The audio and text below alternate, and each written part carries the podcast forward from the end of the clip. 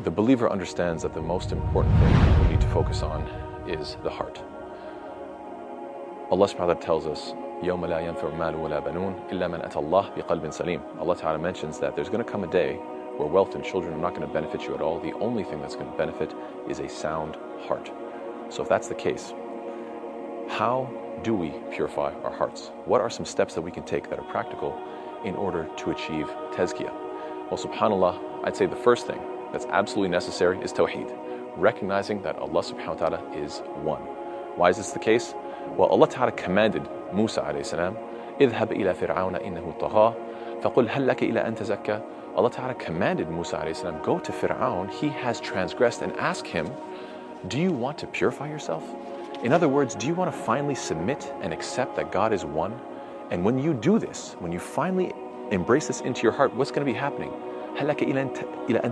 That you're going to purify yourself. This is the first step towards tazkiyah. Stop being focused on this is my goal and this is my no. Ultimately, there has to be one, one ultimate goal, and that is Allah subhanahu wa ta'ala. So let's begin there, and we'll continue with the series inshallah. Assalamu alaikum.